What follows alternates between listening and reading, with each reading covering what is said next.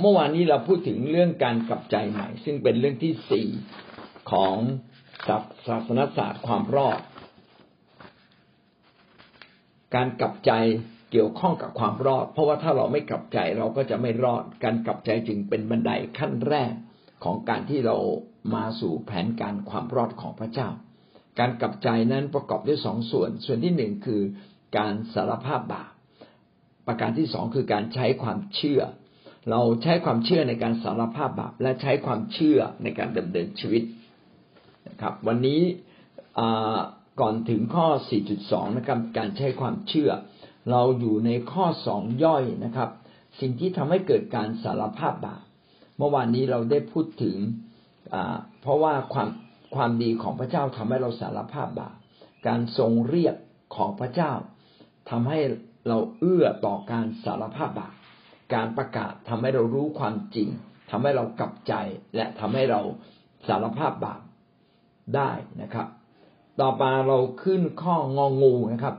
ก็ไก่คือความดีของพระเจ้าขอไข่คือการทรงเรียกของพระเยซูขอควายคือการประกาศ เราขึ้นข้ององูอยู่ในหน้าหนึ่งร้อยหกสิบห้านะครับงองูการตักเตือนความผิด การตักเตือนทำให้คนหันหลังกลับเนี่ย มองเห็นตนเองว่าตัวเราเองผิดอะไรบ้าง เราจำต้องมีการตักเตือนกันและกัน การตักเตือนกันเป็นสิ่งสำคัญ ที่จะทำให้ผู้คนได้กลับมาในทางของพระเจ้า เราจะกลับใจได้อย่างไร ก็ก็ด้วยกันเราถูกชี้ถูกชี้ผิดในชีวิตของเรา ขอบคุณพระเจ้านะครับ ผู้นำก็มีหน้าที่ในการชี้ถูกชี้ผิด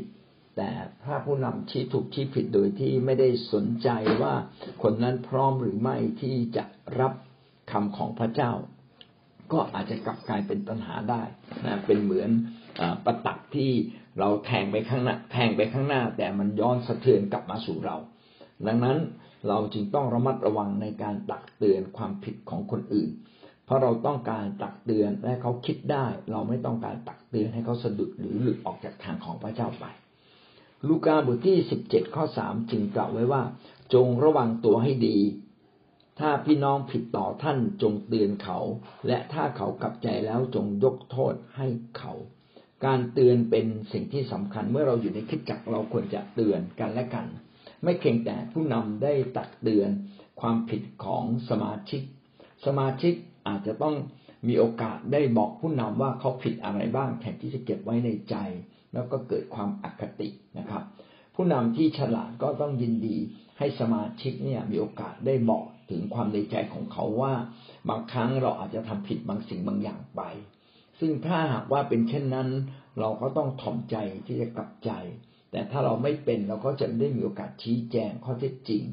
นะครับ อย่างไรก็ดีไม่ว่าจะมีการตักเตือนกันอย่างไร สิ่งที่สำคัญยิ่งก็คือ หวังว่าเขาจะกลับใจ หวังว่าทุกฝ่ายจะกลับใจ การกลับใจจึงเป็นสิ่งที่ดีที่สุดที่รักษาชีวิตของเราอยู่ในทางของพระเจ้า ผมเองก็เป็นคนหนึ่งที่ตั้งใจเสมอที่จะกลับใจนะถือว่าความผิดคนอื่นเป็นเรื่องเล็ก แต่การกลับใจของตัวเราก็เป็นเรื่องใหญ่กว่า เพราะความผิดของคนอื่นไม่สามารถทำให้เราตกนรกได้ แต่ความผิดของเราเองต่างหากทำให้เราหม่นหมองมีมนทิน และอาจจะ ต้องรับโทษนะรับการตำหนิติเตียนจากพระเจ้า ให้มนุษย์ติเตียนดีกว่าให้พระเจ้าติเตียนเรานั่นคือข้องงงูนะครับ สิ่งที่ช่วยเราในการกลับใจและสารภาพบาปจอจานการเสียใจอย่างที่ชอบพระไถ่พระเจ้า การเสียใจมีสองแบบ เสียใจแบบที่มนุษย์เสียใจ พระเจ้าอาจจะไม่พอพระทยัยแต่ถ้าเสียใจที่เราได้ทำผิดไป การเสียใจแบบนี้พระเจ้าพอพระทยัยดังนั้นการเสียใจอย่างที่ชอบพระทัยของพระองค์ก็คือเสียใจที่เราได้ทำผิดบาปไป แล้วก็เริ่มต้นใหม่ อย่าคิดถึงตัวเองไฟเดียว ว่าเราถูกต้อง แต่ต้องคิดถึงว่ามีสิ่งใดบ้างที่เรายังบกพร่องอยู่ ที่เราควรจะต้องแก้ไข ถ้าเครื่องบินแก้ไขน็อตตัวเล็ก ๆนะครับ ที่เกี่ยวข้องกับเครื่องบิน แค่ปีก น็อตเครื่องบินของปีก ถ้ามันหลวมไป แค่ไขให้มันแน่น ก็ทำให้ปีกไม่หลุดได้ เพราะว่าเครื่องบินจะต้องบินไกล แล้วก็มีแรงต้านทานเยอะ บินบินเร็วบินไกลหลายชั่วโมง ทุกชิ้นส่วนในในเครื่องบินมีความสำคัญอย่างยิ่งน็อตตัวเดียวก็มีความสำคัญ วันก่อนมีเครื่องบินลำหนึ่งตกนะครับ เพราะว่ามีน็อตตัวหนึ่งที่ปิดเครื่องบินนั้นไม่แน่น แล้วก็มีการซ่อมแล้วแต่ซ่อมแล้วไม่ไม่ดีเท่าที่เดิม พอนานๆเข้ามันก็เสื่อม แล้วก็เกิดการเกิดการเสียหายเกิดขึ้นนะครับเครื่องบินเกิดไฟไหม้ขึ้นมาเพราะว่าปิดเครื่องบินเนี่ยหลุดออกมาหรืออย่างไรเนี่ยทำให้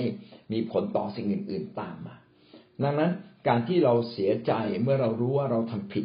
สิ่งแรกที่เราจะควรจะเกิดขึ้นในชีวิตของเราก็คือการเสียใจ สิ่งเล็ก ๆก็ตาม แต่ถ้าเราเสียใจเราก็จะได้แก้ไข แต่ถ้าเราไม่ได้เสียใจต่อสิ่งที่เราผิดเราคิดว่าไม่เป็นไรหรอก ผิดแค่นี้ใครๆก็ผิดเขาก็ผิดมากกว่าเรา ถ้าเราคิดแบบนี้เราก็จะไม่มีการกลับใจไม่มีการแก้ไขสิ่งใดเลย การเสียใจในความผิดของเราเป็นสิ่งที่พระเจ้าทรงพอพระทัยครับ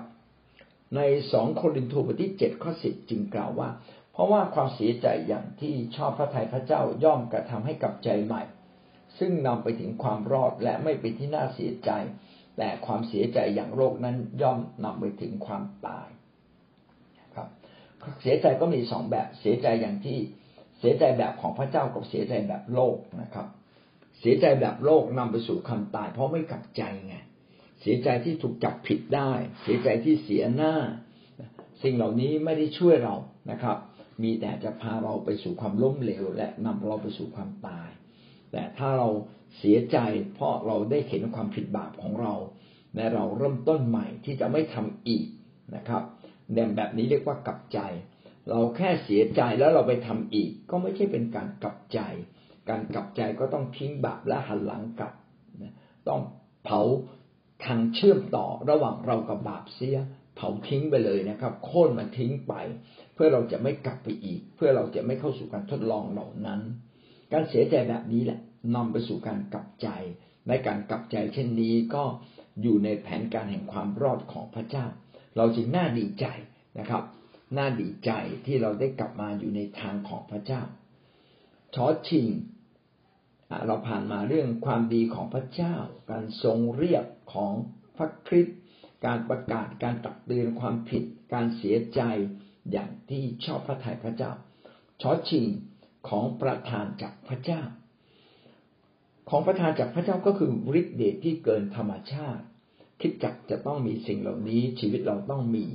เพราะเราเป็นผู้รับใช้พระวิญญาณบริสุทธิ์ ผู้ทรงฤทธิ์ได้อยู่กับเรา จึงเป็นเรื่องธรรมดาที่เราจะมีฤทธิเดชฤทธิเดชก็เกิดจากความเชื่อ ถ้าเราเชื่อไม่สงสัยแบบเด็กๆอย่างที่พี่ปูที่ลานสกาได้บอกเรานะครับ ว่าเขาให้น้องเอลซ่าอธิษฐานเผื่อนิ้วที่ล็อก น้องเอลซ่าก็พูดอย่างธรรมดามากเลยขอพระเจ้ารักษานิ้วล็อก นิ้วล็อกนั้นก็โดดออกเลย การอธิษฐานด้วยความเชื่อเป็นเหมือนฤทธิ์เดชที่ทิ่มลงมาจากฟ้าสวรรค์เทลงมาจากฟ้าสวรรค์ ทำให้เกิดการอัศจรรย์ทำให้โรคภัยต่างๆ หายไป ของประทานมีมากมายประมาณเกือบสามสิบชนิดด้วยกัน อยากให้ทุกกิจจักมี และผู้รับใช้ที่รักพระเจ้าและรับใช้พระเจ้าอย่างเต็มที่พี่น้องเราจะต้องมี เพราะจะทำให้เราไม่เหน็ดเหนื่อยในการดูแลคน ไม่เหน็ดเหนื่อยในการเทศนาสั่งสอนในการทำทุกสิ่งเป็นสิ่งที่ง่ายมากเลย ของประธานต้องใช้ด้วยความรักนะครับ ของประธานของพระเจ้าจะมีฤทธิ์เดชมากขึ้น เมื่อเราใช้ด้วยความรักเพื่อช่วยคน ของประธานจะทำให้การกลับใจเนี่ยง่ายขึ้น เมื่อเราไปวางมือใครรักษาโรคใครหาย คนเหล่านั้นก็จะกลับใจง่ายนะครับ เหมือนอย่างหลายๆคิดจักที่มีฤทธิ์เดชของพระเจ้าเกิดขึ้นอยู่ตลอดเวลา เช่นที่ชัยบุรีหรือที่สวีนะครับ หรือที่แม้แต่ที่ท่าแซะในเมืองในเมืองชุมพรเอง ในเมืองสุราษฎร์เอง มีที่ไหนมีฤทธิ์เดชก็จะทำให้คนเนี่ยกลับใจง่าย กิจการบทที่สิบเอ็ดข้อที่สิบแปดกิจการสิบเอ็ดข้อสิบแปดกล่าวว่า ครั้นคนทั้งหลายได้ยินคำเหล่านั้นก็นิ่งอยู่ แล้วได้สารเสด็จพระเจ้าว่าพระเจ้าได้ทรงโปรดแก่คนต่างชาติให้กลับใจใหม่ จนได้ชีวิตรอดด้วย กิจการบทที่สิบเอ็ดนั้นต่อเนื่องจากบทที่สิบที่พูดถึง ในร้อยคนในดิอัส ซึ่งเป็นคนต่างชาติและครอบครัว ได้นิมิตจากพระเจ้า แล้วเปโตรก็มาประกาศข่าวประเสริฐ เปโตรมาประกาศข่าวประเสริฐกำลังเทศนาสั่งสอนอยู่ ปรากฏว่าครอบครัวของนายร้อยคนในดิอัส ก็ได้รับการสวมทับจากพระวิญญาณแห่งพระเจ้า พูดภาษาแปลกๆพูดภาษาอื่นๆนะอย่างชัดเจนขึ้นมา เปโตรก็ตกใจ คนที่มากับเปโตรที่เป็นคนยิวเองก็ตกใจ บอกอ้าวถ้าอย่างนั้นพระเจ้าก็ทรงรับรองคนต่างชาติด้วยสิพระเจ้าไม่ได้นำคนยิวมาเชื่อเท่านั้นเอง แต่พระเจ้านำคนต่างชาติมาเชื่อด้วย จะเห็นได้ว่าการพูดภาษาแปลกๆนั้นเป็นจุดเริ่มต้นของการที่เราจะมีของประทาน พระวิญญาณบริสุทธิ์อันมากมายยี่สิบกว่าอย่างด้วยกัน ของประทานพระวิญญาณบริสุทธิ์จึงเกิดขึ้น เมื่อเรารับการเติมให้เต็มล้นในพระวิญญาณบริสุทธิ์ ถ้าคิดจักเราทำอะไรไม่เป็น เพราะว่าเราเป็นคิดจักใหม่ เราก็ต้องเริ่มต้นด้วยการพูดภาษาแปลกๆเราจะเห็นว่าการพูดภาษาแปลกๆนั้น ไม่ต้องใช้ความคิดนะครับ เราเพียงแค่รับการเติมเต็มจากพระวิญญาณ คิดจักก็ขับเคลื่อน คิดจักที่อธิษฐานเยอะการขับเคลื่อนมาจากพระเจ้าก็เยอะ ฤทธิ์เดชก็เกิดขึ้นมากนะครับ เราไม่ต้องมาดิวแก้ปัญหาทีละคนทีละคน คิดจักใดที่มีปัญหาเยอะ แสดงว่าคิดจักนั้นอยากอาจจะอธิษฐานน้อยไปก็ได้ เราอาจจะใช้การบริหารจัดการ ซึ่งเป็นสิ่งที่ดีมากแล้วก็จำเป็นสำหรับคิดจักใหญ่นะเราก็ต้องจำเป็นด้วยสำหรับคิดจักเล็ก ๆ ก็ต้องบริหารจัดการให้ถูกต้องให้ดี แต่สิ่งหนึ่งที่จะช่วยเราในการทำให้กิจจักขับเคลื่อนไปข้างหน้าและบริหารจัดการได้ดี ก็คือพระวิญญาณบริสุทธิ์มาปกคลุมพระวิญญาณบริสุทธิ์ปกคลุมที่ไหน ที่นั่นก็จะมีระบบระเบียบ ที่นั่นจะมีความรัก ที่นั่นจะมีการแก้ปัญหาจากพระองค์ด้วย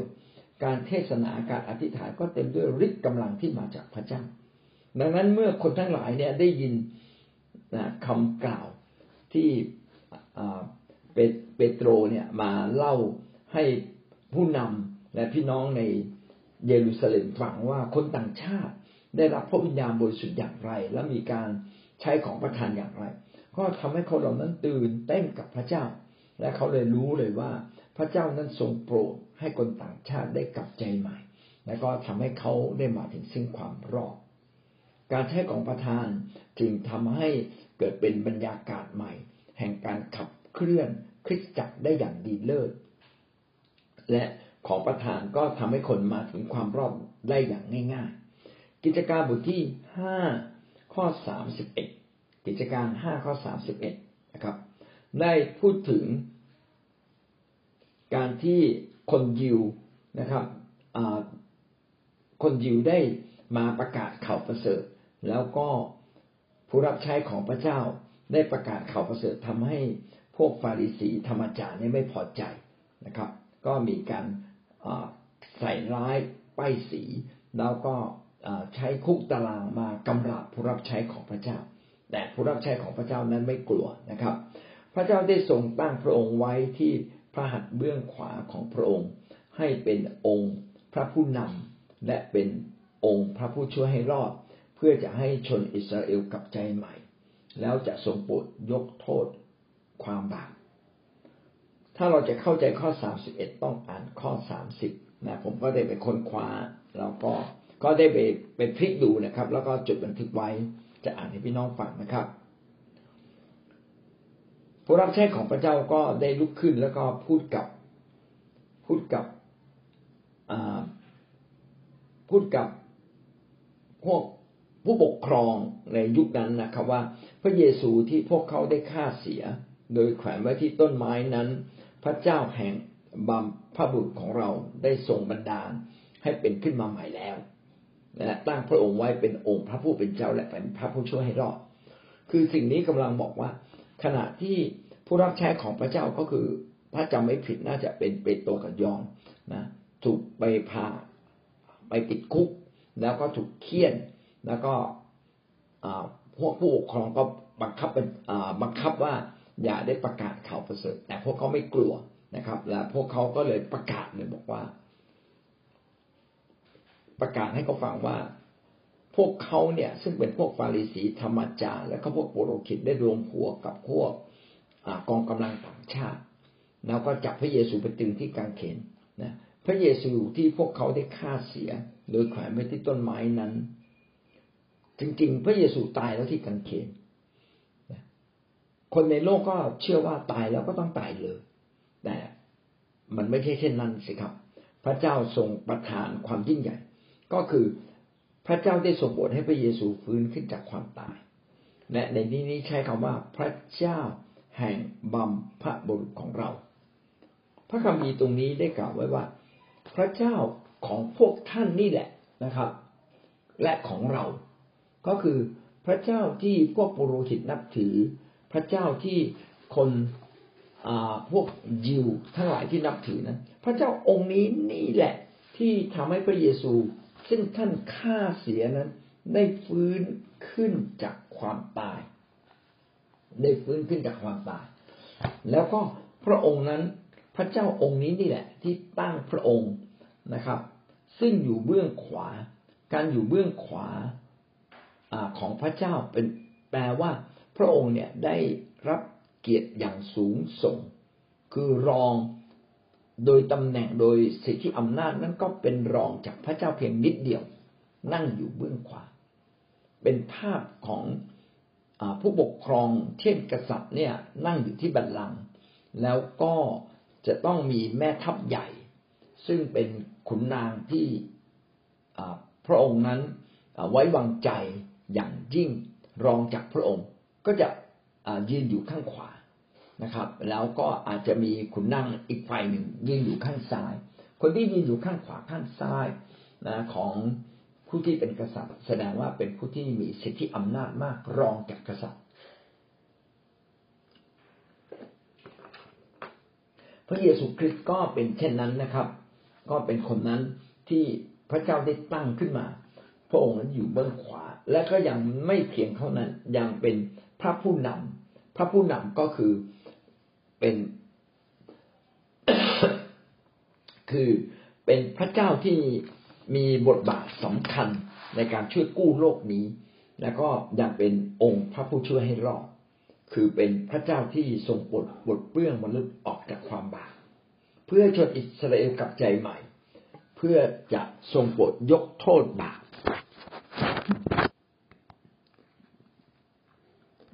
ดังนั้นพระเยซูคริสต์จึง ถูกตั้งขึ้นมาจากพระเจ้าของพวกเราเอง ของพวกฟาริสีเอง ของพวกธรรมจารย์เองของพวกปุโรหิตเองกำลังบอกว่าพระเยซูนั้นทรงเป็นพระเจ้าผู้ทรงเป็นพระผู้ช่วยให้รอด หรือว่าพระคริสต์คำว่าพระคริสต์หรือพระผู้ช่วยให้รอดเป็นคำเดียวกัน พระคริสต์ก็คือพระเจ้าที่ลงมาโปรดให้มนุษย์นั้นได้กลับใจใหม่ เพื่อจะสามารถถูกยกโทษบาป เป็นคำที่เขียนไว้ตั้งแต่โบราณกาลในพระคัมภีร์เดิมมีทั้งโมเสสเองก็ทำนายถึงพระองค์นี้นะครับ แล้วก็มีผู้เผยพระวจนะมากมายทำนายถึงพระองค์นี้กำลัง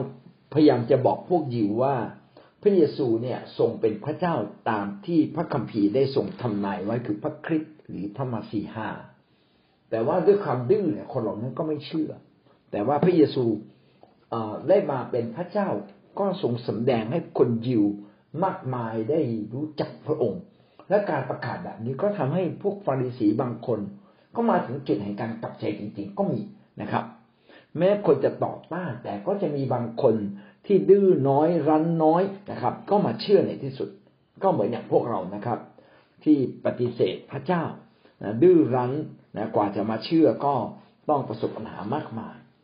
ดังนั้น การที่พระเจ้าทรงยกพระเยซูขึ้นสูงนะอันนี้เป็นสิ่งที่พระเจ้าทำมนุษย์ไม่ได้ทำนะครับทำให้แผนการความรอดของพระเจ้านั้นมาถึงเราได้ เราจะเห็นว่าแผนการความรอดและการนำมานำคนจำนวนมากมาถึงการกลับใจล้วนแต่เป็นสิ่งที่พระเจ้าทำเป็นสิ่งที่พระเจ้าประทานให้ พระเยซูคริสต์ก็ทรงเป็นของประทานจากพระเจ้าในฟ้าสวรรค์ นะเป็นของประทานอันเลิศนะครับ ประเสริฐที่สุดเลย มีพระเยซูจึงมีทุกสิ่งในชีวิตของเราในทุกวันนี้ ดังนั้นการประกาศนามพระเยซูนะจึงเป็นเรื่องที่สำคัญ ถ้าคนคนหนึ่งเริ่มอยากจะมีประสบการณ์ในพระเจ้า ก็ให้เขาพูดเลย พระเยซู พระเยซูช่วยด้วย พระเยซูช่วยด้วย ถ้าคำว่าพระเยซูยาวเกินไปนะครับ ก็บอกว่าพระเจ้า พระเจ้า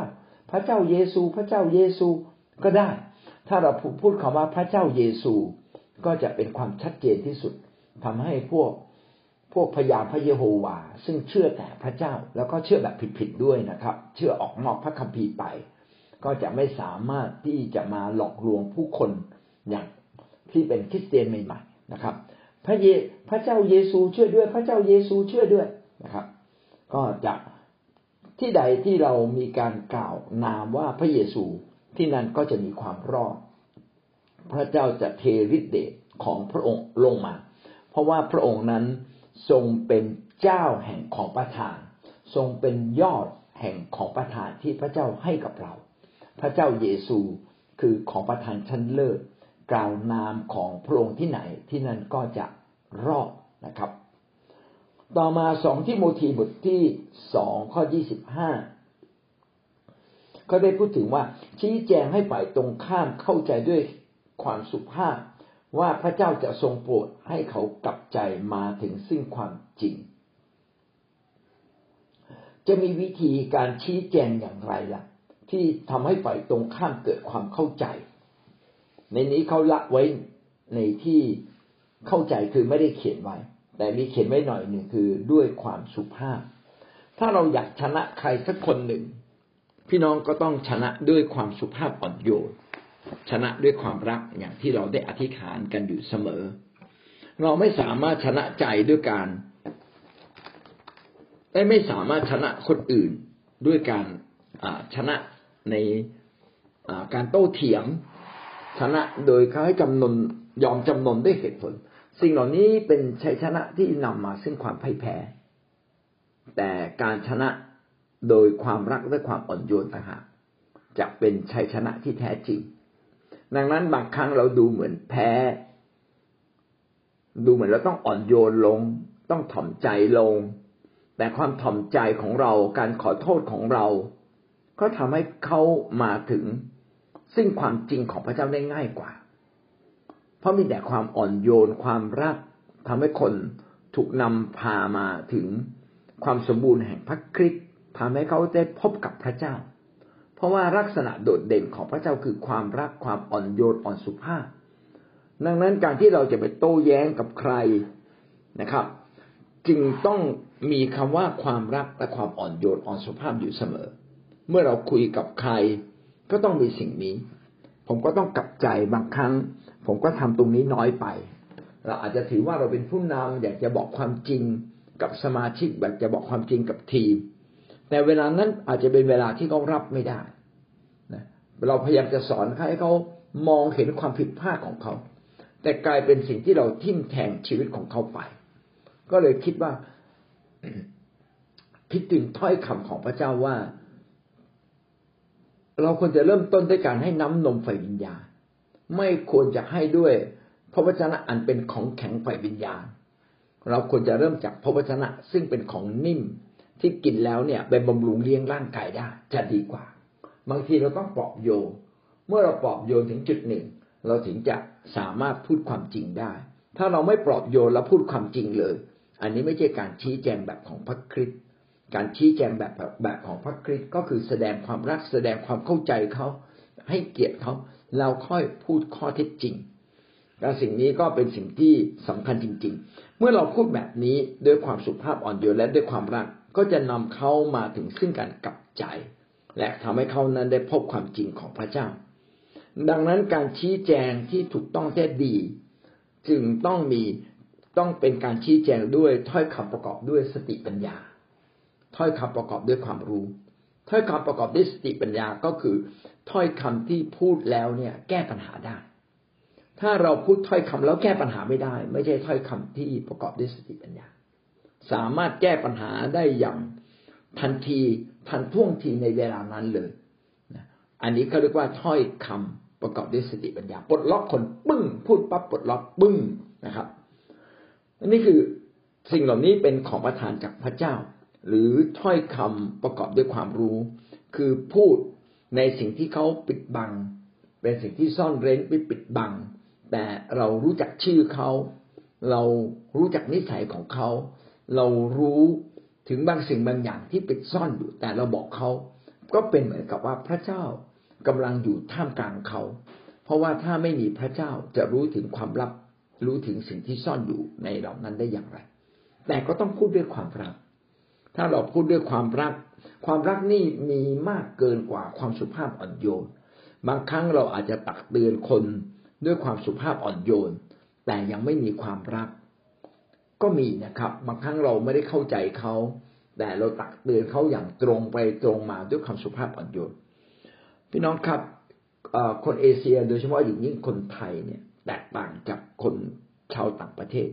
ชาวต่างประเทศเนี่ย เวลาเขาพูดประชุมกันเขาพูดตรงๆเขาพูดตรงๆเลย ผิดเป็นผิดถูกเป็นถูก และทุกคนก็ยอมรับข้อเท็จจริง มีการโต้เถียงกันด้วยนะครับ ไม่ว่าจะเป็นระดับผู้นำระดับสมาชิกเขาก็จะคุยกันด้วยเหตุด้วยผลคุยกันแบบหน้าดำหน้าแดงเลย แต่เขาไม่ถือโกรธกัน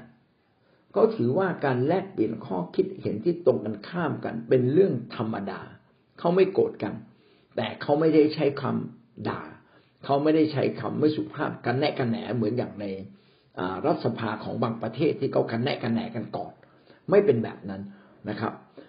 ทีนี้ทีนี้เขาพูดด้วยข้อเท็จจริง แต่เขาพูดอย่างจริงจริงจังๆนะครับเขาไม่ไว้หน้านะครับ แม้ว่าคนนั้นจะเป็นประธานจะเป็นเจ้าของบริษัทเขาพูดข้อเท็จจริงเขาจะบอกเลยว่า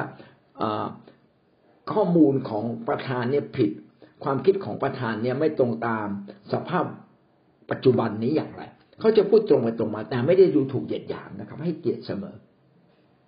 พี่น้องการพูดอย่างสุภาพนั้นไม่พอสำหรับคริสเตียน คริสเตียนต้องพูดด้วยความรัก พูดด้วยความรักคืออะไร คือพูดด้วยความรักก็คือการเข้าใจในความผิดพลาดของคนอื่น เข้าใจความผิดของคนอื่น ยินดีมองข้ามความผิดของคนอื่น นี่แหละคือความรัก นี่คือความรักนะครับ พูดด้วยความอ่อนโยน และรู้ว่าควรจะพูดแค่ไหนควรจะตักเตือนแค่ไหนจึงจะเหมาะสม ไม่ควรตักเตือนแรงเกินไปมากเกินไปนะครับ เพราะเราไม่ใช่พระเจ้าเราเป็นเพียงมนุษย์ ถ้าพระเจ้าอยากพูดกับเราด้วยความรัก เรายิ่งต้องพูดกับคนอื่นด้วยความรักมากกว่านั้นอีก และการพูดแบบนี้จะทำให้คนเนี่ยมาถึงจุดแห่งการกลับใจ เมื่อเขาเริ่มต้นแสดงการกลับใจเมื่อไหร่ค่อยพูดข้อเท็จจริงอย่างชัดๆอีกครั้งหนึ่ง แล้วก็บอกเขาว่า อย่าทำบาปอย่าทำผิด เพราะว่าอันนี้เป็นผลเสียต่อตัวเขาเองนะครับ อันนั้นหมายความว่าเขาต้องผิดจริง ๆ แต่ถ้าเขาไม่ผิดแล้วเขายังไม่มาถึงจุดแห่งการยอมรับผิด และเราพูดแบบนี้ และเราถ้าเราไม่ได้พูดด้วยความรักเลย ถ้าเราเข้ากับว่าเรากำลังไล่คนคนหนึ่งออกไปนะครับ จากแคร์ของเรา จากการเป็นทีมงานของเรา โดยไม่เราไม่รู้ตัวเลย และผมก็เคยผิดพลาดสิ่งเหล่านี้มาเยอะนะครับ ก็เลยอยากจะบอกว่านี่เป็นสิ่งที่ต้องเตือนกันและกัน แล้วก็เตือนใจตัวผมเองด้วย ว่าการที่เราจะใช้ของประทานจากพระเจ้า เราต้องใช้ของประทานเหล่านั้นนะด้วยความรักความห่วงใย ผู้คนเข้าใจในความอ่อนแอของคน หลังจากนั้นเมื่อเขาพร้อม พูดเขาเขาชัดๆตรงๆอีกครั้งหนึ่ง เมื่อเขาพร้อมที่จะรับนะข้อเท็จจริง หรือว่าถ้าเป็นสิ่งที่จนปัญญาแล้วนะถึงเวลาต้องใช้การตัดเชือกนะครับ พูดแบบตัดเชือก เพราะว่ายังไงเหลือครั้งสุดท้ายเหลือเหลือวิธีสุดท้ายแล้วที่เขาจะต้องตัดสินใจ พี่น้องก็ต้องพูดแบบตรงไปตรงมา นะแต่ก็ยังด้วยความอ่อนโยนอ่อนสุภาพและด้วยความรักเห็นแก่ผลประโยชน์ของเขา ไม่ได้เห็นประโยชน์ ไม่ได้อ้างผลประโยชน์ของคิดจักรนะครับ หรืออ้างประโยชน์ของฝ่ายเราที่เรากำลังพูดกับเขา นี่ก็เป็นข้อข้อพระคัมภีร์ที่พูดถึงว่าเราเมื่อเราใช้ของประทานเมื่อไหร่ ก็จะมีโอกาสทำให้คนนั้นกลับใจและมาถึงซึ่งความจริง ผมก็ได้ไปค้นคว้าต่ออีกข้อหนึ่ง ซึ่งคิดว่าใกล้เคียง กับคำว่าของประทานจากพระเจ้า ก็คือสองที่โมทีบทที่สองข้อที่สิบห้าไม่ใช่ข้อยี่สิบห้านะครับตะกี้ข้อยี่สิบห้าข้อตรงนี้สองที่โมทีบทที่สองข้อสิบห้ากล่าวว่า จงอุตสาห์สำแดงตนว่าได้ทรงพิสูจน์แล้วเป็นคนงานที่ไม่ต้องอาย ใช้พระวจนะแห่งความจริงอย่างถูกต้อง เราต้องเป็นคนหนึ่งที่ใช้พระวจนะของพระเจ้าอย่างถูกต้อง และต้องใช้เป็นใช้อย่างถูกต้อง เราต้องมีพระวจนะของพระเจ้าอยู่ในชีวิตของเรา ดังนั้นถ้าเราอยากเป็นผู้รับใช้ของพระเจ้า เราจึงต้องหัดที่จะจำและท่องพระวจนะของพระเจ้าไว้ในชีวิตของเรา และพร้อมที่จะเอาพระวจนะของพระเจ้ามาใช้ ต้องยอมรับว่าผมเองมีจุดอ่อนในเรื่องนี้ ผมไม่ได้ท่องพระวจนะของพระเจ้าทั้งข้อ ผมจะจำเพียงบางท่อน และก็ไม่ได้จำข้อ ไม่ได้จำบทนะครับ ไม่ได้จำบท ไม่ได้จำข้อ ก็จะทำให้เวลานึกขึ้นมาต้อง นึกไม่ออกว่าข้อพระคัมภีร์ ข้อนี้อยู่ในเล่มไหน บทไหนข้อไหน ก็ต้องมานั่งเปิดเปิดเปิด ก็เลยมองเห็นเลยว่าจริง ๆ การที่เราจะมีของประทานจากพระเจ้านั้น เราต้องมีวัตถุดิบคือพระวจนะของพระเจ้าอย่างครบถ้วนมีมากที่สุด ก็เป็นเหมือนกับคอมพิวเตอร์นะครับ ที่มีข้อมูลจำนวนมากนะครับ เหมือนกับ Google ใช่ไหมครับ ที่เราค้นอะไรก็ได้ ดังนั้นถ้าเราอยากเป็นผู้รับใช้คนนั้นที่จะสามารถทำงานได้อย่างเกิดผล เราจึงต้องมีพระวจนะของพระเจ้าอันคมกริบมากขึ้น และก็ต้องท่องพระวจนะ เพื่อเราจะสามารถสำแดงตนเองว่าเราเป็นคนที่มีพระวจนะของพระเจ้า ไม่อับอาย เมื่อเราสามารถหยิบพระวจนะของพระเจ้าขึ้นมา และจะนำพาเราไปสู่ความจริงของพระเจ้านำสู่การกลับใจ อันนี้คือข้อชอชิงงั้นสิ่งที่จะช่วยทำให้เราเกิดการสารภาพบาปก็มีทั้งหมดหกเรื่องไปแล้วนะครับ ก็มาขึ้นข้อที่เจ็ดนะครับ การเทศนาตามพระคัมภีร์ การเทศนาก็คือการเอาพระวจนะของพระเจ้า มาพูดอย่างดนจิตดนใจ ตามพระวจนะด้วย ตามข้อข้อเท็จจริง แห่งถ้อยคำของพระเจ้า ในบทนั้นๆ ในข้อนั้นๆ การเทศนาต้องเป็นการเทศนาตามพระคัมภีร์ การเทศนาตามพระคัมภีร์ หมายความว่าดีที่สุดก็คือพูดอยู่ในกรอบที่พระคัมภีร์พูดถึง ไม่ได้พูดจากประสบการณ์ของเรา ประสบการณ์ของเราก็เป็นแค่ตัวอย่าง ที่จะมาประกอบกับข้อเท็จจริงในพระคัมภีร์ แบบนี้เขาเรียกว่าการเทศนาตามพระคัมภีร์ การเทศนาตามพระวจนะตามพระคัมภีร์มีสองแบบ แบบแรกเขาเรียกว่าการเทศนาอัถาธิบาย ก็คือยกพระคัมภีร์ขึ้นมา แล้วก็เทศนาอยู่ในแวดวง เฉพาะพระคัมภีร์ข้อนั้นๆ และก็ข้อพระคัมภีร์ที่ประกอบ ทำให้เกิดความเข้าใจในพระคัมภีร์ที่เรากำลังเทศนานั้นได้ชัดเจนขึ้น แบบนี้เขาเรียกว่าเทศนาแบบอัถาธิบายนะครับ การเทศนาอีกแบบหนึ่งเขาเรียกว่าเทศนาแบบหัวข้อ คือยกหัวข้อขึ้นมานะตั้งหัวข้อขึ้นมา เช่นความรักในวันวาเลนไทน์แล้วเราก็ยกข้อกับข้อข้อพระคัมภีร์มากมายที่สนับสนุนความรักในวาเลนไทน์ขึ้นมา แบบนี้เขาเรียกว่าเทศนาตามหัวข้อ การเรียนพระวจนะในบีซีก็เป็นแบบการเทศนาแบบหัวข้อคล้าย ๆกันนะครับ ก็คือยกหัวข้อขึ้นมา แล้วเราก็เอาพระคัมภีร์มาแวดล้อมให้เกิดความเข้าใจในหัวข้อเหล่านั้น ไม่ว่าเราจะเทศนาแบบหัวข้อ หรือเทศนาแบบอัถาธิบาย ต้องเป็นการเทศนาที่ทำให้คนเนี่ยมาถึงการเปลี่ยนแปลงชีวิต มีการประยุกต์ใช้ทำให้คนมาถึงการเปลี่ยนแปลงชีวิต พูดต่อไปก็คือมาถึงการกลับใจนั่นเอง ถ้าการเทศนาใด ๆ ไม่ได้นำพาคนมาถึงการกลับใจ การเทศนานั้นก็เป็นการเทศนาที่น่าจะสูญเปล่า ต้องมาพาคนมาถึงการกลับใจเพื่อจะเดินตามพระวจนะของพระเจ้ามากยิ่งขึ้น ต้องทำให้ชีวิตเขาเติบโตขึ้นนะครับ ในกิจการบทที่สองข้อสามสิบเจ็ด ได้เขียนดังนี้สองข้อสามสิบเจ็ดเมื่อคนทั้งหลายได้ยินแล้วก็รู้สึกแบบปรับใจ จึงกล่าวแก่เปโตรและอัครทูตอื่น ๆ ว่าพี่น้องเอ๋ยเราจะทำอย่างไรดี กิจการบทที่สองพูดถึงการเทศนาครั้งแรกของสาวกนะครับ หลังจากที่พระเยซูคริสต์ได้เสด็จไปฟ้าสวรรค์แล้ว สาวกของพระเจ้าได้รับการเจิมจากพระวิญญาณบริสุทธิ์ในห้องชั้นบน ในวันเพนเทคอสต์นะครับ คือวันที่ห้าสิบหลังจากที่พระเยซูคริสต์ฟื้นหรือสิบวันหลังจากที่พระเยซูคริสต์เสด็จไปสวรรค์เปโตรรับการเจิมจากพระวิญญาณบริสุทธิ์เต็มล้นด้วยพลังและความเข้าใจ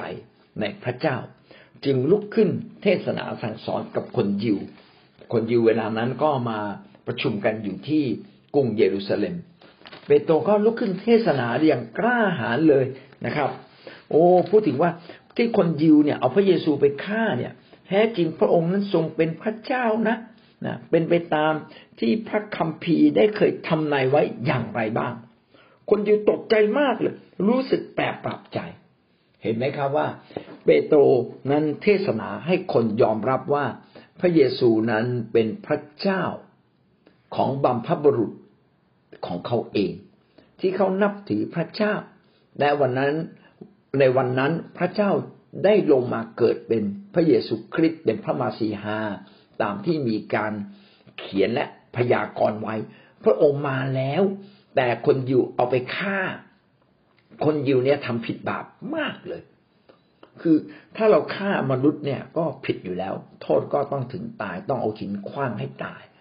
แล้วถ้าเราฆ่าพระเจ้า ความผิดบาปเนี่ยมันมาหันจริง ๆ เลย แล้วเปโตรสามารถที่จะพูดอธิบาย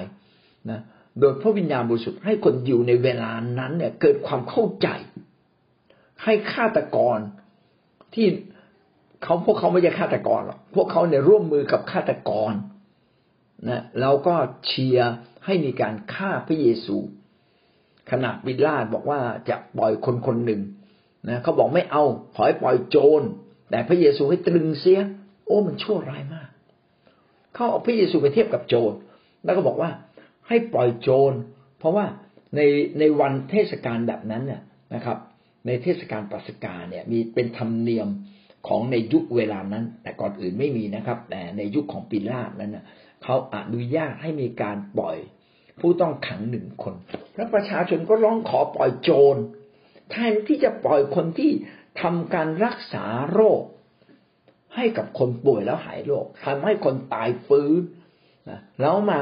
ประกาศความจริงของพระเจ้าแบบชนิดที่ พวกฟาริสีและพวกธรรมจารย์ที่รู้ข้าคำพียังต้องยอมจำนนเลยว่าพระเยซูเทศเทศนาได้ถูกต้อง แต่พวกเขาเนี่ยให้ปิลาตปล่อยโจรแล้วก็ให้ตรึงพระเยซู โอ้นี่เป็นความชั่วช้าที่มารซาตานหลอกความคิดมนุษย์ครอบงำความคิดมนุษย์อย่างรุนแรง หลังจากที่เปโตรได้เทศนาแล้วปรากฏว่าคนยิวเหล่านั้นก็เกิดความรู้สึกแปลกปรับใจ โอ้ฉันได้ผิดมากตีอกชกตัวเลย ผมควรจะทำอย่างไร ผมควรจะทำอย่างไร จึงจะพ้นจากความผิดนี้ แล้วเปโตรก็บอกว่าจงกลับใจเสียใหม่นะครับ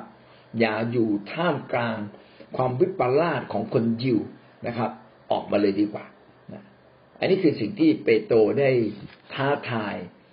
แล้วก็ บอกกับคนยิว คนยิววันนั้นกลับใจสามพันคนเลยโอ้สารเสริญพระเจ้า ดังนั้นการเทศนาที่ถูกต้องนั้นต้องมีเป้าประสงค์นะครับ ไม่ใช่เพื่อความร่ำรวย ไม่ใช่เพื่อการรักษาโรค ความร่ำรวยและการรักษาโรคเป็นผลพลอยได้จากการกลับใจ เป้าหมายสำคัญก็คือต้องเทศนาให้คนมาถึงจุดแห่งการกลับใจ ให้คนมีกำลังใจ ในการเดินกับพระเจ้า ในการใช้ชีวิตที่ถูกต้องนะครับ ใช้เวลาทั้งสิ้นให้ถูกต้องนะครับ ให้เข้ามาอยู่ในศูนย์กลางน้ำพระทัยของพระเจ้า ให้คนกลับใจเมื่อเรายังไม่เข้ามาอยู่ในศูนย์กลางน้ำพระทยัยเรายังขอน้ำพระทัยอนุญาตอยู่ ไม่ใช่ เราต้องมาอยู่ในศูนย์กลางน้ำพระทัยที่แท้จริงของพระเจ้า ดังนั้นชีวิตคริสเตียนเนี่ยเมื่อได้ฟังพระวจนะของพระเจ้าจึงถึงมาถึงจุดแห่งการกลับใจ คนที่เทศนาทั้งหลายทั้งปวง โดยเฉพาะพวกเรานะครับ พี่น้องก็ต้องเทศนาให้คนมาถึงจุดที่ต้องการที่จะยกระดับตัวให้สูงยิ่งขึ้น แล้วก็ทิ้งบาปเข้าใกล้พระเจ้ามากขึ้น รับใช้พระเจ้ามากขึ้น การกลับใจบังเกิดใหม่ เป็นเกิดขึ้นเพียงครั้งเดียวในชีวิตคริสเตียน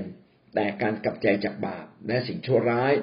เป็นสิ่งที่เราต้องทำเป็นประจำนี่คือเรื่องจริง การกลับใจ การกลับใจก็คือการทิ้งบาปการทิ้งบาปเพื่อชำระชีวิตให้บริสุทธิ์มากขึ้น และพระเจ้าชำระชีวิตเราให้บริสุทธิ์นั้น คือการกลับใจจะนำมาซึ่งการชำระชีวิตให้บริสุทธิ์จากพระเจ้า เป็นสิ่งที่เราต้องทำอยู่เรื่อยๆ เพื่อเราจะชนะความบาปชนะความชั่วร้าย ชนะความอสัตย์อธรรม ความคิดผิดๆเล็ก ๆ น้อยๆในตัวเรา มากขึ้นมากขึ้นมากขึ้น เราต้องทำทุกวัน จนกว่าวันที่พระคริสต์จะเสด็จมา และเราจะทำได้เมื่อเราใกล้ชิดกับองค์พระวิญญาณ เมื่อเราเริ่มต้นอธิษฐาน ชีวิตจิตใจข้างในจึงเปลี่ยนใหม่จริง เมื่อข้างในเปลี่ยนใหม่ข้างนอกจึงเปลี่ยน แต่การกลับใจสำหรับคนที่มาเชื่อพระเยซู ไม่ใช่เป็นการกลับใจที่ทำให้ตัวเองดีขึ้นอย่างเดียว แต่เป็นการกลับใจที่เริ่มต้นมีชีวิตฝ่ายพระเจ้า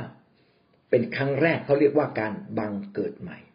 เมื่อเราต้อนรับพระเยซูคริสต์ เข้ามาอยู่ในชีวิตของเรา ชีวิตของเรานั้นจึงเริ่มมีพระเจ้ามา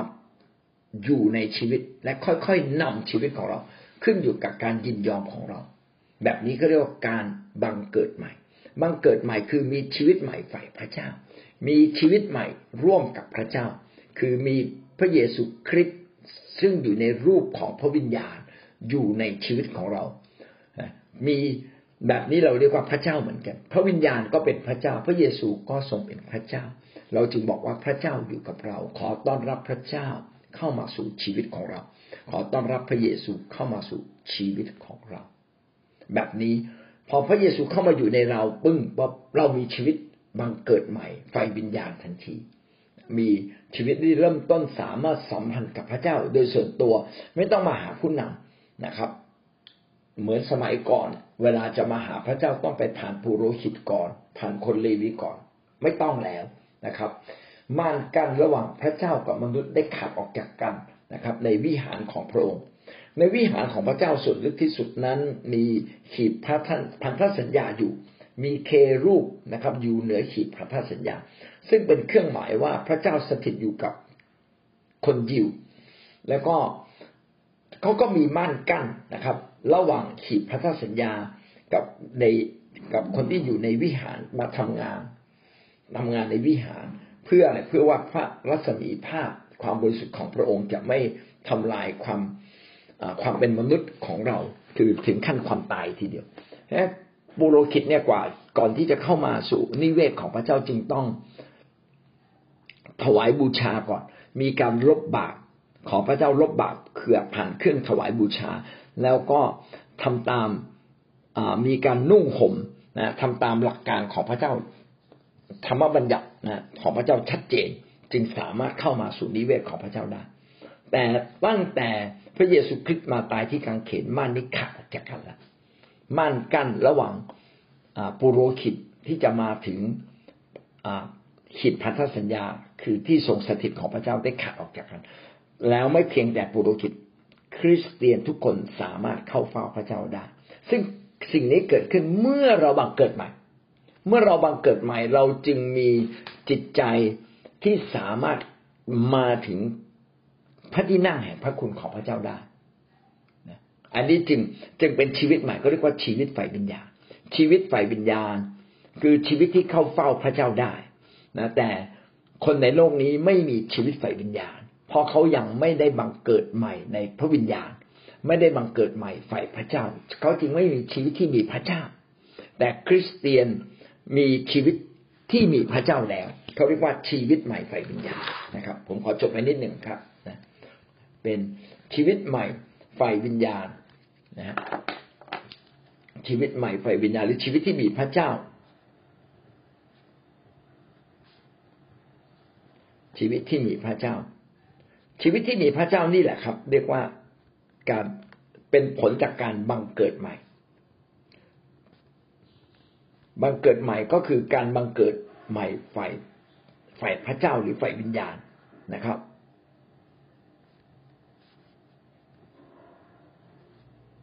อาเมน ครับ การกลับใจครั้งแรกจึงมีความหมายอย่างยิ่งที่ทำให้เรามี ชีวิตใหม่ เราได้บังเกิดใหม่ฝ่ายพระเจ้าบังเกิดใหม่ฝ่ายวิญญาณทำให้เรามีชีวิตใหม่ฝ่ายพระเจ้าคือมีพระเจ้าอยู่ในใจทำให้เราสามารถสัมพันธ์กับพระเจ้าได้ กับพระเจ้าได้ส่วนตัวได้แบบได้เป็นการส่วนตัวอาเมน หนึ่งยอห์นบทที่หนึ่งข้อเก้าอันนี้เป็นข้อที่สำคัญและพี่น้องควรจะท่องไว้หนึ่งยอห์นบทที่หนึ่งข้อเก้าถ้าเราสารภาพบาปของเราพระองค์ทรงสัตย์ซื่อและเที่ยงธรรมก็จะทรงโปรดยกบาปของเรา และจะทรงชำระเราให้พ้นจากการอาธรรมทั้งสิ้น ทุกครั้งที่เราสารภาพบาปเราก็จะได้รับการชำระบาปจากพระเจ้านะเป็นการชำระชีวิตให้บริสุทธิ์มากขึ้นและมากขึ้นทุกวัน คริสเตียนจึง ต้องมีการกลับใจ และการกลับใจที่ถูกต้องจะนำมาซึ่งการถูกชำระบาปทำให้เรารับการชำระให้บริสุทธิ์ ชีวิตเราบริสุทธิ์กับพระเจ้ามากขึ้น แท้จริงพระเจ้าทรงถือว่าเราชอบทำอยู่แล้ว แต่อะไรก็ตามที่มันฟ้องผิดในใจเราที่รู้ว่าเราทำผิด เราจึงต้องอธิษฐาน ถ้าเราไม่อธิษฐานความผิดนั้นก็ยังค้างอยู่ในใจ แม้พระเจ้าจะยกโทษบาปแล้ว แต่ไอจิตสำนึกของเราที่มันอ่อนแอ ก็ยังเก็บความผิดบาปนั้นไว้ เราจึงต้องสารภาพ และเมื่อเราสารภาพแล้ว ก็ให้เรามั่นใจว่าพระเยซูคริสต์ได้ทรงโปรดยกโทษ ความผิดบาปทั้งสิ้นให้กับเราแล้ว เพราะว่าในนี้เขียนว่าจะทรงชำระเราให้พ้นจากการอาธรรมทั้งสิ้นนะพระเจ้าก็จะไม่ถือโทษเรา และพระเจ้าถือว่าการอาธรรมทั้งหมดทั้งสิ้นได้หมดสิ้นแล้ว และสิ่งนี้ ความชอบธรรมก็จะเกิดขึ้น และความชอบธรรมจะเกิดขึ้นในชีวิตของเราได้อย่างไร เราก็ต้องตอบสนองต่อไป ด้วยการเลิกไปทำบาปเสีย เพื่อชีวิตของเรานั้น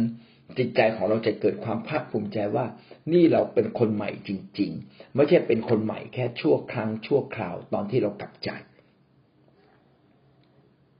การกลับใจใหม่ และการใช้ความเชื่อจึงเป็นสิ่งที่คู่กันและแยกกันไม่ออก อันนี้ก็เป็นเรื่องจริงนะครับ เพราะเรากลับใจใหม่ด้วยการเชื่อว่าพระเยซูคริสต์ได้ยกโทษความผิดบาปของเราแล้ว ขอบคุณพระเจ้า เอาละจบเพียงแค่นี้นะครับพรุ่งพรุ่งนี้เราจะพูดเรื่องความเชื่อนะครับ การกลับใจต้องมีสองสิ่ง ต้องมีการสารภาพบาปและการใช้ความเชื่อนะวันนี้เราพูดถึงสิ่งที่จะช่วยทำให้เรากลับใจกลับใจใหม่ หรือสารภาพบาปได้ง่ายยิ่งขึ้น วันนี้เราพูดทั้งหมด ห้าข้อสี่ข้อด้วยกันนะครับ ก็ห้าข้อด้วยกันก็คือการการตักเตือนความผิดทำให้เราสามารถกลับใจใหม่ได้ง่ายขึ้น การเสียใจอย่างที่ชอบพระทยัยทำให้เราสารภาพบาปและกลับใจง่ายขึ้น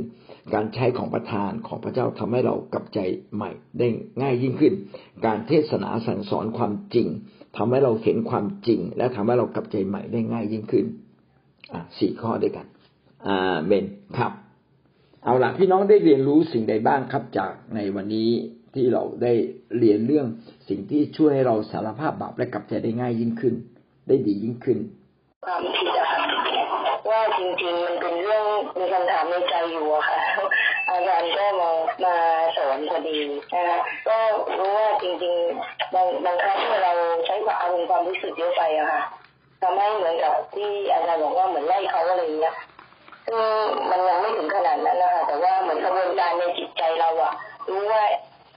เหมือนต้องยันยิงไว้อะค่ะแต่ว่าแต่ว่าบางทีก็หลุดไปนิดๆอะค่ะเราต้องมากำใจใหม่เหมือนกันว่าเอ๊ะจะใช้ให้คำอะไรดี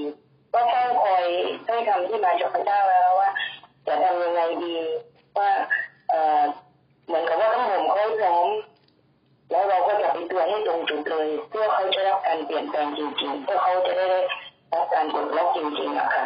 ก็ได้ตรงนี้มากขึ้นในรายละเอียดนะคะซึ่งซึ่งที่อาจารย์สอนมาเนี่ยมันจะมีรายละเอียดซ่อนอยู่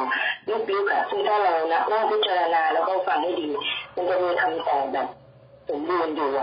นะคะจริงว่าคุณได้ตรงนี้เยอะก็คือสิ่งที่ซ่อนอยู่ในตัวของเขาซึ่งพระเจ้าให้เราตรงนี้ก็มีประสบการณ์เรื่องนี้บ่อย แล้วก็ให้การแบบสติปัญญาเนี่ยก็แล้วแก้ปัญหา ก็ขอขออยู่อะค่ะแล้วก็หลายครั้งก็พูดไปแล้วเขาก็จะแบบลูกฟังลูกแกะเราหรืออะไรเนี่ย สมาธิอะไรที่มาปรึกษาเขาก็จะบอกว่าหลวงพี่รู้ได้ยังไงอะไรเงี้ยค่ะ ก็ได้เยอะขึ้นนะคะ แล้วก็จะทำให้ดีขึ้นเพราะว่า คิดว่าเรายังทำไม่ดีที่สุดเพราะจริง ๆ แล้วมันจะมีความเป็นถ้าพูดเป็นโลกโลกเหมือนศิลปะในการพูดอะเราจะต้องเฟ้นหาแล้วก็พยายามที่จะขอพระเจ้าว่า ถ้าเราเห็นนะจุดบอดของเขาแต่ว่าเราจะพูดยังไงอะ ที่แบบให้มัน อะไรตะมีประนอมรับเรื่องคือคืออย่าไปไปให้มันบาดเขาอะเพราะคำพูดเราบางทีเราพูดเราเรา เราต้องต้องศิลปะนิดนึงนะคะก็ส่วนนี้ค่ะขอบคุณพระเจ้ามากเลยค่ะอาจารย์มันได้ได้ตรงนี้เยอะเพราะว่า มีคำถามในใจอยู่หลายวันแล้วนะคะอาจารย์ขอบคุณนะคะอาจารย์ครับ ก็ขอบคุณพระเจ้าสำหรับเรื่องนี้นะพี่น้องเวลาถ้าหมอผ่าตัดเนี่ยไม่วางยาสลบก่อนเนี่ย คนไข้จะทนไม่ได้ แม้จะผ่าถูกที่นะ แต่ผมว่าคนไข้เนี่ยอาจจะเจ็บแล้วก็ตายก่อนก็ได้ แล้วหลายครั้งเราก็ไปผ่าตัดแบบนั้น ที่จูนกำลังพูดเนี่ยผมว่าผมคิดถึงว่าขนาดการเผยพระวจนะในคิดจักเราก็ยังไม่ไม่สามารถที่จะพูดแบบตรงๆเป็นลักษณะแบบตำหนิอย่างตรงๆแต่ว่าเราก็จะต้องเตรียมใจคนก่อนนะครับ ว่าพระเจ้าทรงรัก พระเจ้าทรงมีพระเมตตา พระเจ้าอยากอวยพร พระเจ้าอยากยกชีวิตเขาขึ้น แต่ว่ามีบางสิ่งบางอย่างที่ทวงชีวิตของเขาอยู่แล้วเราจึงเปิดเผยว่า เนี่ยคือเรื่องแบบนี้แต่เห็นไหมว่า นี่ขนาดว่าพระเจ้าให้ผู้เผยพระชนะมาพูดเนี่ย พระเจ้ายังมีก็เรียกอินเซนティブใช่ไหมคือมีสิ่งล่อใจเล็กน้อยนะพระเจ้าจะอวยพรนะ ที่ผ่านมาที่อวยพรไม่ได้ เพราะว่ามีบางอย่างในตัวเรานะฮะที่มันขาดตกบกพร่องแต่พระเจ้าอยากช่วยเหลือเรา นี่คือความรักของพระเจ้านะถ้าบรรยากาศเนี่ยไม่พาไปลึกๆเนี่ย พี่น้องจะอย่าไปเผยพระชนะแบบห้ามหันนะบางคนก็จบมาจากบ้านเลยนะครับ เอาแล้วว่างวดนี้จะต้องจัดการกับสามีที่กินเหล้าให้ได้เลยนะเอ่ยชื่อขึ้นมาเลยนายแดงนะ เจ้ากินเหล้าทำให้เกิดความเสียหายอย่างมากมาย เจ้าจะต้องถูกลงโทษ เจ้าจงกลับใจไหมอะไรเงี้ยก็ว่าก็เป็นการไปบังคับนะฮะมันไม่ได้ช่วยคนกลับใจแล้ววันนี้เราเล่นเรียนด้วยกัน ผมก็เด่นมานั่งคิดว่าจริง ๆ แล้วเนี่ยบ่อยครั้งเราลืมคิดถึงเรื่องการกลับใจว่า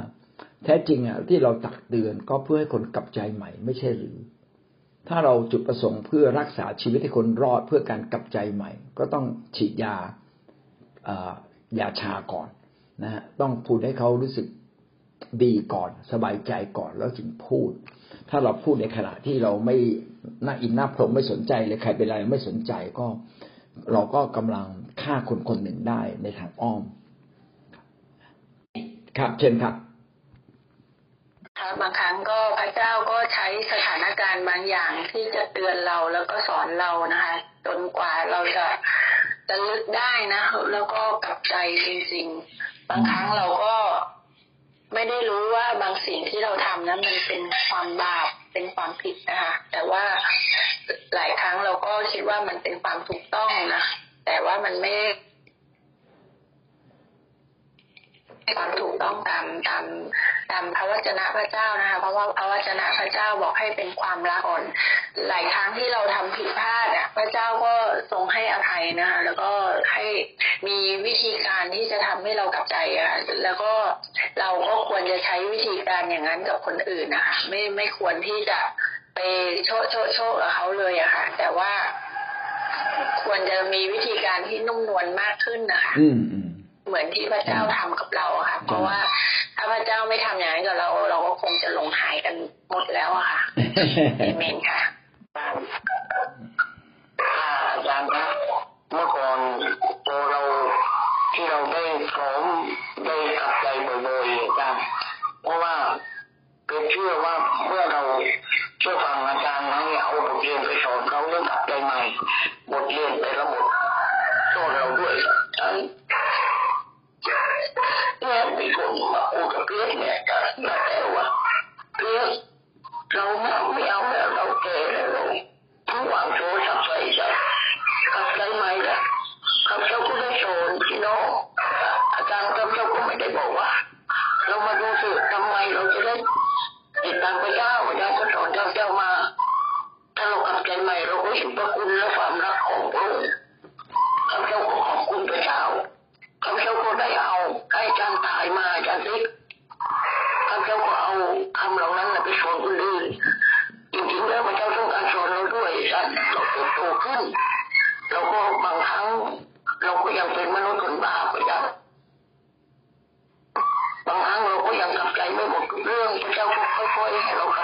ลับใจะเรื่องละเรื่อง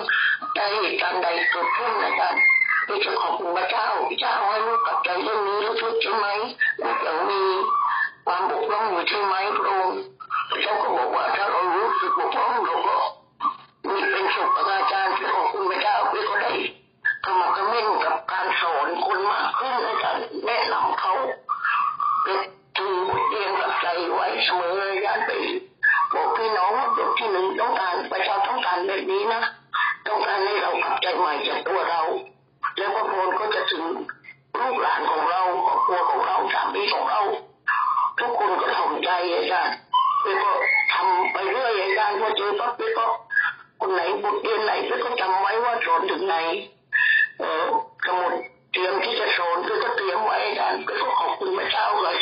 ริงการที่เราสอนคนอื่น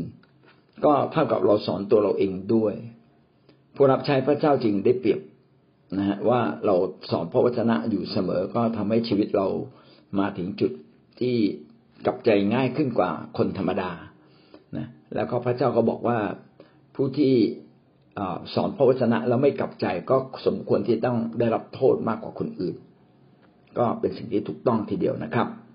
เด็นหนึ่งที่พี่น้องยังไม่ได้พูดถึงคือฤทธิ์เดชและของประทาน เราต้องมีฤทธิ์เดชและของประทานให้เยอะนะครับ การ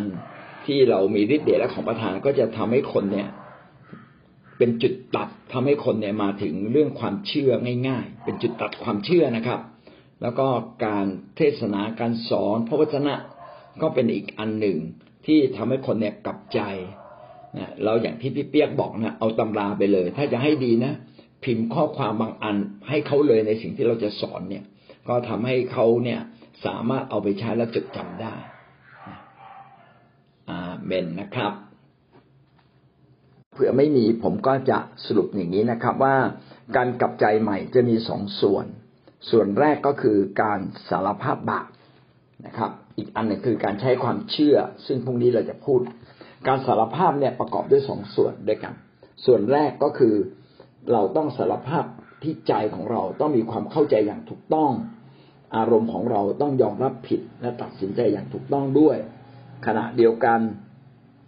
เราเองก็ต้องตั้งใจที่จะทิ้งบาปแบบนี้ จะทำให้การสารภาพของเราเพื่อมาสู่การกลับใจ เป็นการกลับใจอย่างแท้จริง และสิ่งที่เอื้อต่อการช่วยเราสารภาพบาปก็คือพระคุณและความดีของพระเจ้า การทรงเรียกของพระเจ้า การประกาศข่าวประเสริฐ ก็ทำให้เรากลับใจและวันนี้เราได้ทบทวนอีกสี่ข้อที่เราพูดไป ก็คือการตักเตือนความผิดก็ทำให้คนมาถึงการกลับใจ การเสียใจต่อความผิดของเรา แบบถูกต้องทำให้เรากลับใจ การเสียใจที่ถูกต้องเขาเรียกว่าการเสียใจอย่างที่ชอบพระทัยพระเจ้า การใช้ของประทานต่างๆ ก็นำมาซึ่งทำให้คนจำนวนมากยำเกรง และก็มีการกลับใจ และสุดท้ายก็คือการเทศนา การเทศนาก็ทำให้เรากลับใจ การกลับใจทำให้เราบังเกิดใหม่นะการบังเกิดใหม่ก็คือการที่ทำให้เรามีชีวิตใหม่ ในฝ่ายพระเจ้าในฝ่ายวิญญาณ มีพระเจ้าที่สถิตอยู่กับเราทำให้เราสามารถสัมพันธ์ และรับพระพรจากพระเจ้าได้ อเนกอนันต์มากกว่าคนธรรมดาทั่วๆไป ครับ วันนี้เราก็จบเพียงแค่นี้ครับ ขอพระเจ้าอวยพรพี่น้องครับ สวัสดีครับ